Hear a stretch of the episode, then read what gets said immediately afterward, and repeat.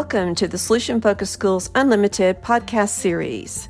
The title of this episode is Make It Brief Three Steps to a Solution Focused Conversation. My name is Linda Metcalf, and I'm the author of a book entitled Counseling Towards Solutions. It was first published in 1995 and was the first book ever written that took the solution focused approach into the classroom and into the school system. If you like the ideas today, you can purchase the book, now in its third edition, on Amazon.com. To get started today, I've simplified the solution focused process for educators because I know the time limitations and the need for those in classrooms and in the administration offices and counseling offices to get things done quickly and help students get back on track. So, over this podcast, we will discuss in detail how each of these three steps works.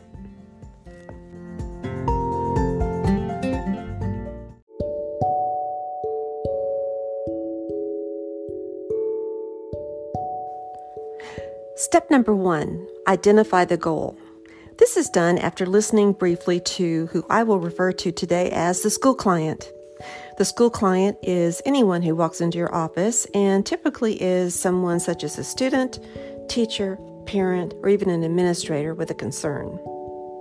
Listen to the concern briefly and then begin to ask things such as So, thank you for telling me this. How would you like things to be?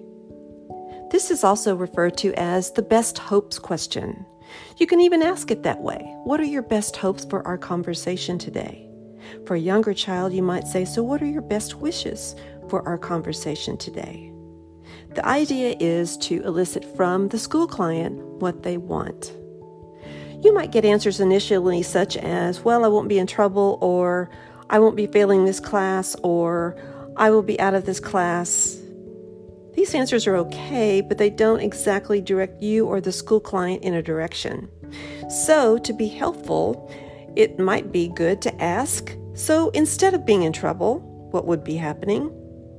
Instead of failing, what would be going on in the classroom? Or tell me how it would help you to be in another class. What difference might it make for you?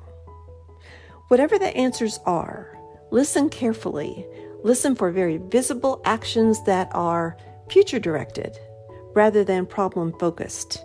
Once you get those, you're on your way.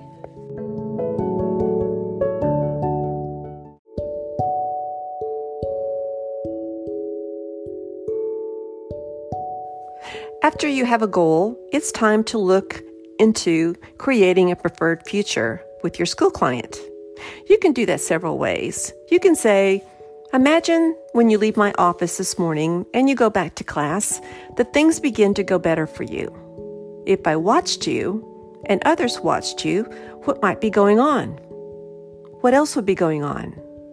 What else would be going on? You want to keep asking what else until you get a nice list going. Another way you could ask the about the preferred future is to say, suppose we looked into a crystal ball and just for the next few days, you were passing that class. What might your teacher notice? What might I notice? What might anyone notice who sees you on those days that would tell them you're on your way to passing the class? And again, get a very, very detailed answer.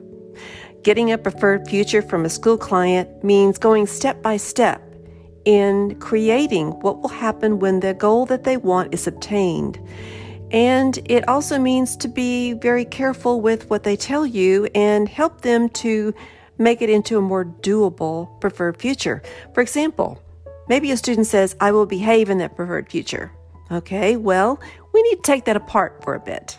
So if I were to watch you when you were behaving in the near future, what might I see you doing? What would your teacher see you doing? What about your friends? What might they notice you doing? And then what else? As you're talking to your school client, write all of their ideas down. Because at the end of this conversation, I will encourage you strongly to make a copy, keep one for yourself, give one to the school client as they leave your conversation.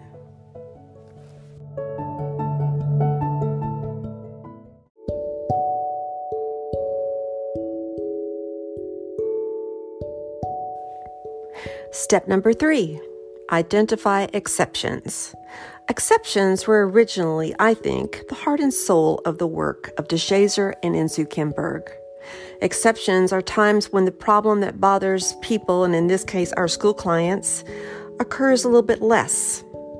It's always interesting to me whenever I was working as a school counselor and I would have referrals from teachers, and the student would come in and hand me the referral form, and maybe the referral form says, has anger issue. Yet I would look up at this student sitting there, smiling at me, talking to me. I didn't see any anger. And I would say, Hey, what's the deal here? I don't see anger, and there's anger written on this referral form. What's different in here that's keeping the anger away? And the student would smile and say, Oh, I don't usually get angry when people are nice to me. Those exceptions are important because a conversation and an answer like that would lead me into a further conversation like, huh, tell me about other people in your school day where their niceness keeps you from getting angry. What are they doing? What do you do in response to them? Maybe even tell me times when you got angry but you calmed down and nobody really saw the anger come out as much. Seeking exceptions like that is very helpful. So, in step number three, we're going to be exploring exceptions to times when the preferred future that your school client wants is happening. The fun part about exceptions is that they give hope and confidence. After all, they are evidence that the school client has indeed been able to do certain actions that worked before. So, as you move toward the end of this conversation, you have a goal, a preferred future. Then you might ask, So, Tell me the times when you have done some of these things in your future before. Where were you? Who was there? What was different? What were you thinking? What would other people see that you did that day? What was different in any way? Don't be surprised at first if you get an answer like, I don't know. That's kind of common because these questions are very different. They're, they're not looking at the problem anymore. They're looking at times when solutions happened already. So hang in there and wait. You can even encourage the school client a little bit by saying, What would your best friends say they noticed you doing on days when a little bit of this preferred future happened? What else did they notice? And at the end of this conversation, read back what the school client said they wanted as a goal, what they want and they hope to have happen in a preferred future, and how they've done it before then you can make the copy, hand it to them, and say, You know, you have really come up with some amazing ideas today. These are all yours. I look forward to seeing how things go just for the rest of the day.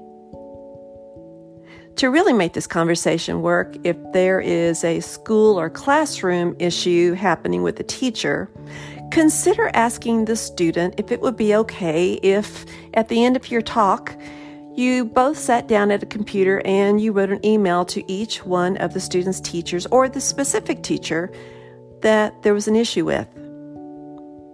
Don't need to say anything really about what the student plans on doing, just that, dear teacher, Johnny and I have talked.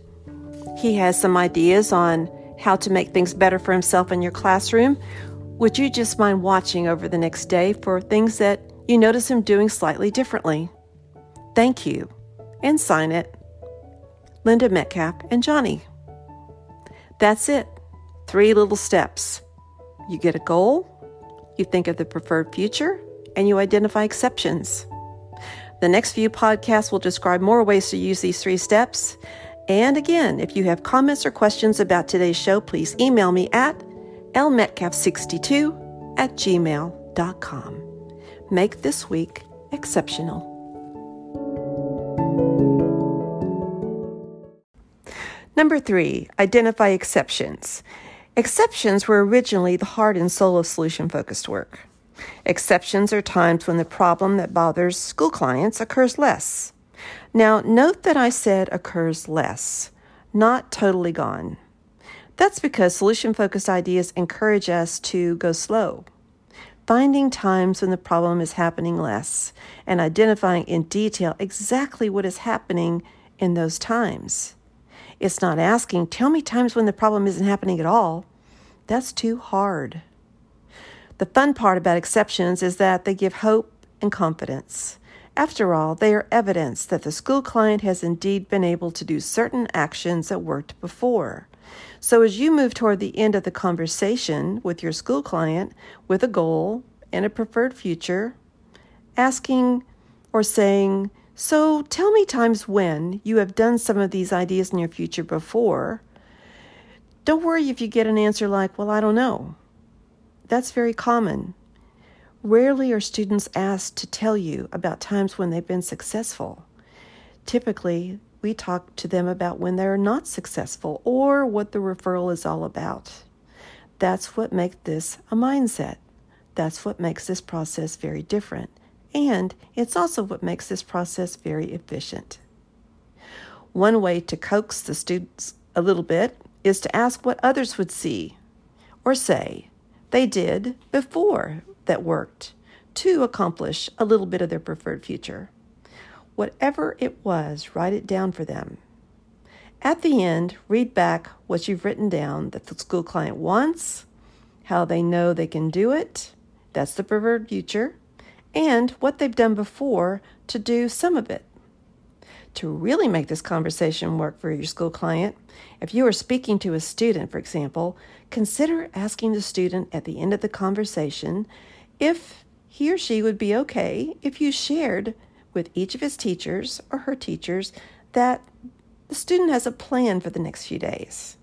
Now, here's the important part you don't need to share a thing that the student has said he wants to try. Just share with the teachers that the student wants to make some things better and will be trying some things out. Then just ask them to watch. That's it. Three steps get a goal, consult the crystal ball and create a preferred future, and identify exceptions. The next few podcasts will describe more ways to use these three steps. If you have comments or questions about today's show, please email me at lmetcalf62 at gmail.com. I hope you have an exceptional week.